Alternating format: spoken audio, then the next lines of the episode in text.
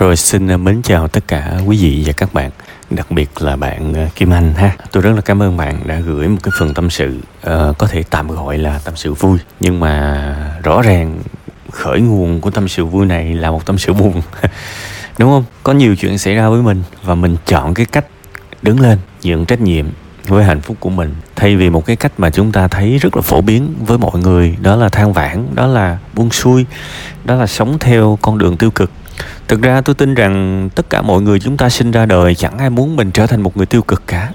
Và chính xác là hoàn cảnh, những thứ bên ngoài nó có tác động vào mình các bạn. Kết quả của chúng ta bây giờ rõ ràng nó thuộc về chúng ta nhưng nó cũng thuộc về những thứ thuộc về người khác. Ví dụ bây giờ mình sinh ra trong một gia đình như vậy thì sao mình chọn được?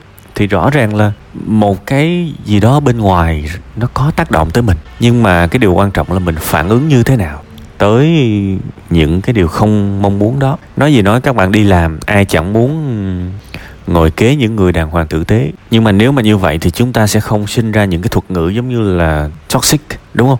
Rõ ràng có những người thuần rất là toxic toxic trong từng cái giây phút mà mình tiếp xúc với họ luôn thì biết phải làm sao. Nó thuộc về cái cái cái phản ứng của mình, cái sự lựa chọn của mình với những cái hoàn cảnh như vậy thôi và tôi mừng là bạn đã chọn cái con đường quan sát bản thân mình.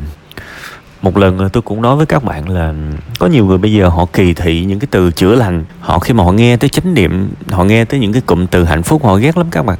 Tôi cũng chẳng hiểu luôn phải phân tích cái thái độ của họ làm sao. Tại vì tôi nghĩ đơn giản vậy thôi, nếu mà mình hạnh phúc thì mình chẳng phải học về hạnh phúc làm gì. Giống như khi các bạn khỏe mạnh các bạn không có học về khỏe mạnh đâu. Phải đợi khi các bạn bệnh, các bạn mới nghiên cứu về cách làm sao để khỏe. Cũng như là nếu các bạn sinh ra và các bạn được trời phú cho một cái vẻ đẹp xuất sắc, thì trừ khi các bạn làm trong những cái nghề chuyên nghiệp giống như là người mẫu, diễn viên, ca sĩ thì các bạn mới ý thức bảo vệ. Trừ những cái nghề đó ra, coi như tính chất công việc thì mình không nói. Nếu mà các bạn không làm những nghề đó, thì rõ ràng nha, các bạn sẽ để ý hơn tới làm đẹp, để ý hơn tới việc bảo vệ nhan sắc của mình khi các bạn có tuổi và khi các bạn xấu, một cái điều gì đó khi bạn xấu.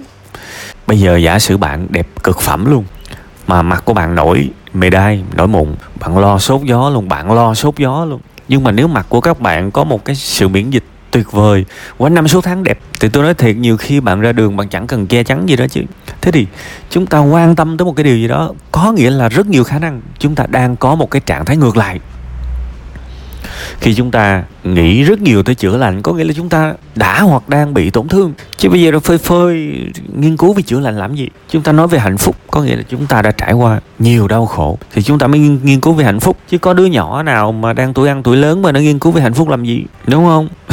Hạnh phúc là hạnh phúc thôi. Còn khi mà đi tìm con đường hạnh phúc, có nghĩa là đang bất hạnh đấy hoặc là đã bất hạnh trải qua rồi và muốn sống khác đi. Vậy nên tôi là một cái người không có thiện cảm lắm. Với những người mà có ý, coi thường cái việc chữa lành, coi thường những cái người đi tìm hạnh phúc. Kể cả những người đang đi tìm hạnh phúc nhưng chưa hạnh phúc được thì đã sao? Chẳng lẽ họ phải nằm mãi với bất hạnh đó thì các bạn mới vừa lòng mà rồi cứ đi tìm, cứ cố gắng và rồi hạnh phúc nó sẽ tới.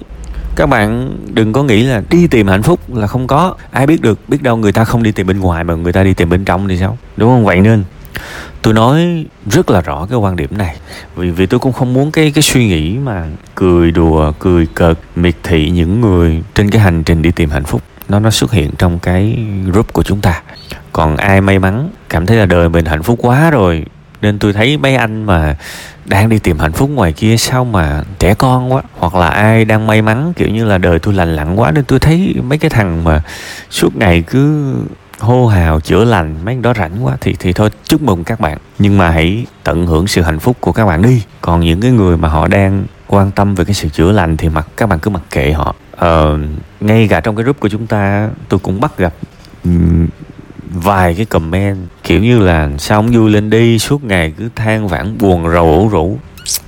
Không có người nào mà hạnh phúc mà đi đề không không có người nào mà đang hạnh phúc mà đi đi đi comment kiểu vậy các bạn. Người hạnh phúc sẽ cho, sẽ sang sẻ hạnh phúc. Còn cái người mà thấy khó chịu khi thấy người khác không hạnh phúc thì coi chừng các bạn cũng chẳng hạnh phúc đâu.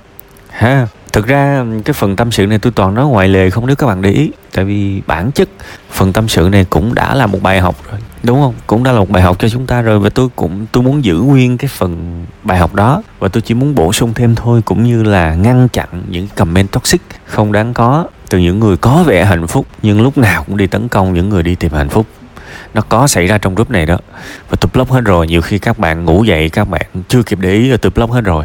Và tôi cũng nhắc luôn cái điều này hy vọng sẽ không có những sự lặp lại. Cảm ơn bạn, kim anh, rất nhiều. Chúc bạn nhiều niềm vui, nhiều sức khỏe và có một cuộc sống hạnh phúc. Đầy chữa lành lành mạnh từ bây giờ cho tới dài dài dài dài dài về sau ha.